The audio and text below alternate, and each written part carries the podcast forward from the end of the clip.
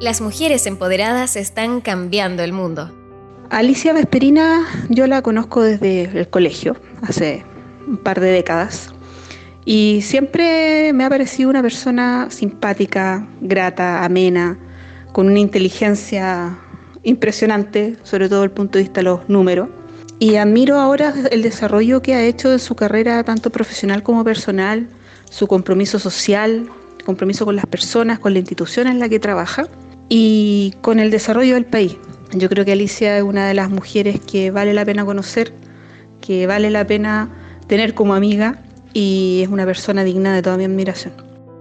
Alicia Vesperinas para mí es una mujer admirable, se lleva todos mis respetos porque es una mujer muy cercana, con espíritu de liderazgo eh, notable, ha sabido eh, sobrellevar un cargo bien importante que tiene acá en la Cámara Chilena de la Construcción de una manera eh, bastante particular. Tiene una visión particular, una sensibilidad que yo creo que se la da el tema de ser mujer, una sensibilidad diferente, tiene una cercanía con las personas además, tiene el espacio suficiente para poder escuchar las propuestas tiene un, liderazgo bien particular que genera cercanía, genera adhesión, eh, una voz creíble, una opinión técnica eh, con harto fundamento. Así que eh, para mí es una persona digna de admirar. Escuchábamos a Carolina Torres, médico especialista en cuidados paliativos, y a Jocelyn Miranda, arquitecto, quienes se referían a Alicia Vesperinas. Ella es ingeniero civil con especialidad en cálculo estructural de la Pontificia Universidad Católica de Chile y quien es actualmente presidenta de la Cámara Chilena de la Construcción, Osorno. Con una gran trayectoria gremial, Alicia vuelve a asumir el rol luego de presidir el periodo 2004-2006, cuando se convirtió en la primera mujer presidente en la historia del gremio. También en su carrera se desempeñó como directora de la Cámara Chilena directora de la Corporación de Desarrollo Tecnológico y consejera nacional. En Empoderadas, un proyecto de www.paislobo.cl, programa que llega a ti gracias al financiamiento del Fondo de Fomento de Medios de Comunicación Social del Gobierno de Chile y del Consejo Regional, quisimos conocer más sobre la vida de esta mujer empoderada. Para eso, nos reunimos con Alicia y le preguntamos todo, desde un comienzo, por ejemplo, cómo empezó todo en su formación académica en el Colegio Francés de Osorno.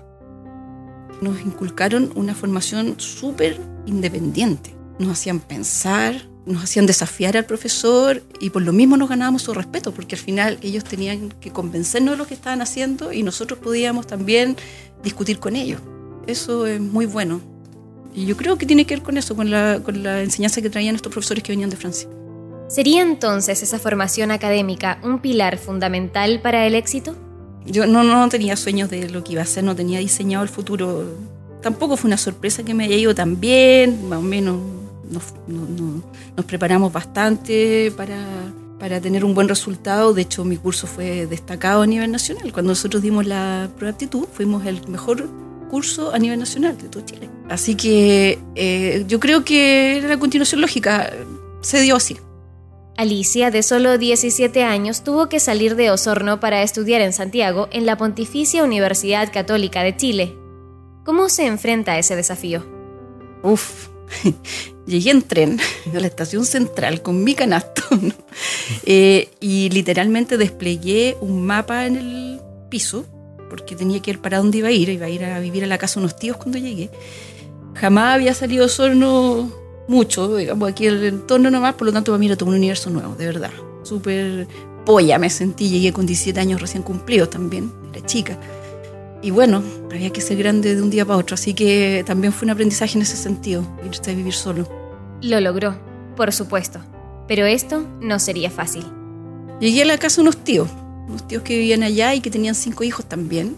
Entonces cada uno hacía una vida bastante independiente. Yo fui la sexta hija y también me quedaba como a una hora de la universidad, por lo tanto tenía que tomar una micro y recuerdo los primeros días cuando me subía a la micro, cada 10 minutos le iba preguntando al chofer, ¿estamos cerca? ¿Estamos cerca? Porque según yo ya había mandado tanto que íbamos a salir de la ciudad y bueno, estaba acostumbrada a las distancias de, de acá a Osorno. Así que sí, pues, todo un acostumbramiento, todo un, mundo nuevo que se me abrió en Santiago. Pero igual no me acostumbré, igual me quise volver. De los años de la universidad, ¿cuáles serían los recuerdos más importantes? Que recuerdo de la universidad, que era una universidad súper exigente, eh, de profesores capísimos, en donde de haber salido del colegio con un promedio 6 y algo, llego allá y mi primera nota fue un 2,4, entonces fue un impacto para mí también, era la primera vez que veía un rojo, y ahí dije, no, esta cuestión en serio, esta cuestión no es el colegio, entonces hay que moverse la espira. Quizá una, a ver, me tocó un momento de convulsión, yo entré a estudiar el 87, pero dentro de la católica estábamos medio protegidos de eso también. Se veía como una prolongación más del colegio, sí. ¿Existió por algún momento la ilusión de quedarse en Santiago a hacer vida y carrera o quizás, en algún momento, el arrepentimiento de no haberse quedado? Con decirte que yo ni siquiera fui a buscar mi título, no, me vine al tiro, en serio. E, es demasiado distinto vivir en Santiago que vivir acá. Entonces no había posibilidad de comparación.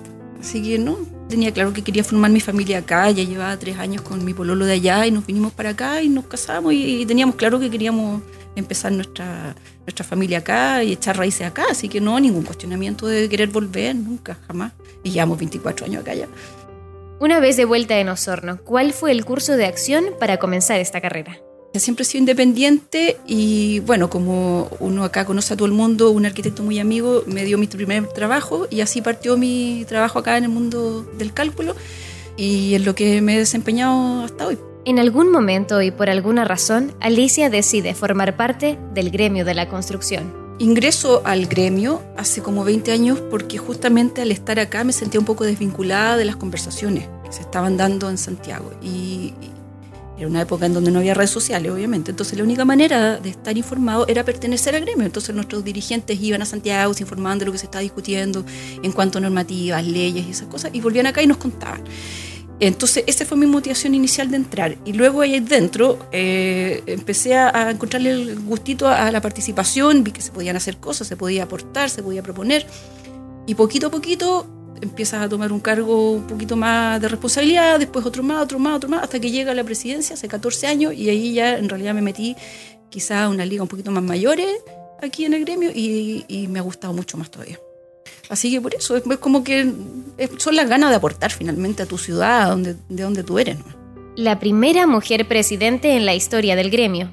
Cualquiera imaginaría que hubiera habido resistencia de parte del sector masculino. No, yo nunca sentí eso. De verdad, nunca, nunca. No puedo, no puedo recordar un acto en donde yo, por el hecho de ser mujer, haya sentido que tuve menos oportunidades o se me hizo más difícil, para nada, en absoluto. Que uno finalmente se da a conocer a través de su trabajo. Entonces yo creo que las personas con las que yo estaba ahí me conocían a través de lo que yo era capaz de hacer o no era capaz de hacer y según eso me valoraron o no. Por lo tanto, el género no tuvo nada que ver. En algún punto, inevitablemente, y en un cargo como el que actualmente ostenta, deben aparecer los conflictos. Yo no tengo ningún problema con el conflicto. De hecho, me gusta en el sentido de que nos permite llegar juntos a la verdad. Jamás te voy a imponer mi punto de vista, es más, me interesa escuchar el tuyo. Por lo tanto, yo no veo el conflicto como algo negativo. Si es que es bien llevado, obviamente tú no te peleas con la persona, sino que te peleas con las ideas. Así que, por lo menos acá nosotros hemos sabido llevar súper bien la discusión y nunca hemos tenido conflictos que amenacen la estabilidad o la unidad del grupo en donde estamos. Así que bien. Y respecto al liderazgo, ¿será que hay un liderazgo femenino y uno masculino? Estoy de acuerdo con que existe más de una forma de liderar. Ahora, tradicionalmente se lideraba a través de la fuerza o el miedo. Y yo creo que eso ya está fuera de combate en este mundo. O sea, ahora si tú no convences a través de la idea y de la seducción, no, no, no tienes cómo lograr que te sigan. Por lo tanto, yo creo que eso se da como en forma más natural en las mujeres. Desde ese punto de vista, tú podrías decir que un liderazgo femenino, el liderazgo de convencer. Y el liderazgo masculino el liderazgo de, de imponer, que yo creo que ya no corre. Volviendo un poco a la formación educacional que tuvo en un comienzo, que fue plataforma de una carrera exitosa, ¿existe hoy en día? Según Alicia, ¿estará al alcance de las nuevas generaciones?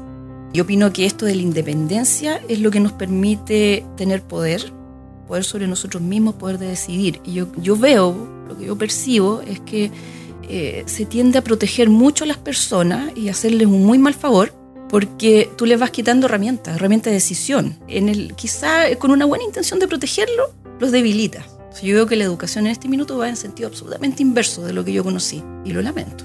Aprovechamos la oportunidad y preguntamos, ¿será esta también la razón de la violencia que hemos visto en colegios emblemáticos hoy en día? Creo que justamente esa surge cuando no tienes la otra herramienta e imitas finalmente y crees que esa es la forma de llegar a las cosas. No me gusta. Yo soy partidaria de la conversación, nunca de la violencia, nunca de la fuerza. Finalmente, nuestro medio, al ser digital y alojar esta entrevista en formato podcast, permitirá que llegue a muchas personas sin límites geográficos ni temporales. Si sus hijos, donde sea que vayan a estar, escucharan esta entrevista, ¿cuál sería el mensaje que Alicia les dejaría? Que piensen lo que hacen, que quieran lo que hacen, que decían por sí mismos, que se dejen influir lo suficiente, pero no tanto, que busquen su camino, por donde sea, por donde los haga felices a ellos, de verdad. Y eso le, le diría a todo el mundo. Cada día merece ser vivido, nada más. Sin duda, Alicia es una mujer empoderada.